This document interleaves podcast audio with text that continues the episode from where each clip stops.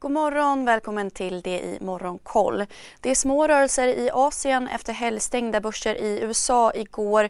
Även Stockholmsbörsen ser ut att öppna oförändrat. Senare idag pekar terminerna i U S A mot fortsatta uppgångar. E U ska förbjuda över två tredjedelar av den ryska oljeimporten. Sanktionerna innefattar olja som levereras via oljetankers och båt, medan oljeledningar får ett undantag. E U-länderna har även kommit överens om att utesluta ryska storbanken Sberbank från betalningssystemet SWIFT och ett stödpaket om runt nittiofem miljarder kronor. Det stod klart efter E U-toppmötet i Bryssel igår. Oljepriset fortsätter stiga och handlas nu för etthundratjugotre dollar fatet. Vidare varnar Ukrainas president Zelensky för en svältkatastrof då Rysslands blockad av hamnarna stoppat exportering av tjugotvå miljoner ton spannmål i Ukraina. Så till Asien där Shenzhen-börsen lyfter drygt en procent. Shanghai-börsen och Hongkong-börsen stiger en halv procent. Kinas industri P M I steg mer än väntat till fyrtionio komma sex i maj. Det är dock fortsatt under gränsen på femtio som indikerar tillväxt. Även tjänstesektorns inköpschefsindex steg mer än väntat. I Japan backar Tokyo-börsen svagt. Detaljhandeln i landet steg mer än väntat medan arbetslösheten minskade. Något. Industriproduktionen sjönk däremot klart mer än väntat. C S R D.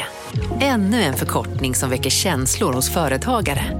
Men lugn, våra rådgivare här på P W C har koll på det som din verksamhet berörs av. Från hållbarhetslösningar och nya regelverk till affärsutveckling och ansvarsfulla A I-strategier. Välkommen till P W C.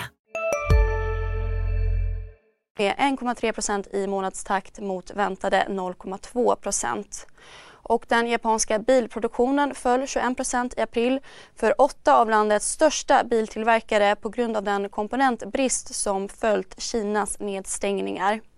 Så till Sverige där priset på bostadsrätter i Stockholm föll tre procent i maj. Säsongsrensat motsvarar det en mildare nedgång om en komma tre procent. Det visar Danske Banks boprisindikator. Spakett förvärvar Tura Scandinavia för tvåhundrafyrtio miljoner kronor. Bolaget är en distributör för konsumentelektronik. Nettoomsättningen uppgick till drygt åttahundrasjuttiosex miljoner kronor i fjol. Under dagen ska U S As president Joe Biden möta Fed-chefen Jerome Powell i Vita huset där han väntas utlova stöd till centralbanken i att få ner inflationen. I övrigt på agendan får vi rapport från S A S klockan åtta. Flera analytiker räknar nu med ännu en miljardförlust för bolaget allt eftersom pandemieffekter som personalbrist och försenade leveranser präglat kvartalet. Även slamsugarbolaget Norva tjugofyra öppnar böckerna under morgonen. Och så är det såklart Börsmorgon som vanligt åtta fyrtiofem och Börskoll klockan fjorton.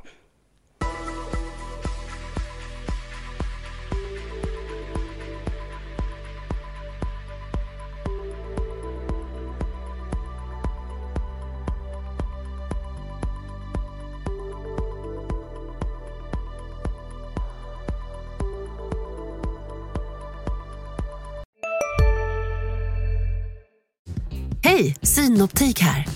Så här års är det extra viktigt att du skyddar dina ögon mot solens skadliga strålar. Därför får du just nu femtio procent på ett par solglasögon i din styrka när du köper glasögon hos oss på Synoptik. Boka tid och läs mer på synoptik punkt se. Välkommen! C S R D. Ännu en förkortning som väcker känslor hos företagare. Men lugn, våra rådgivare här på P W C har koll på det som din verksamhet berörs av. Från hållbarhetslösningar och nya regelverk till affärsutveckling och ansvarsfulla A I-strategier. Välkommen till P W C.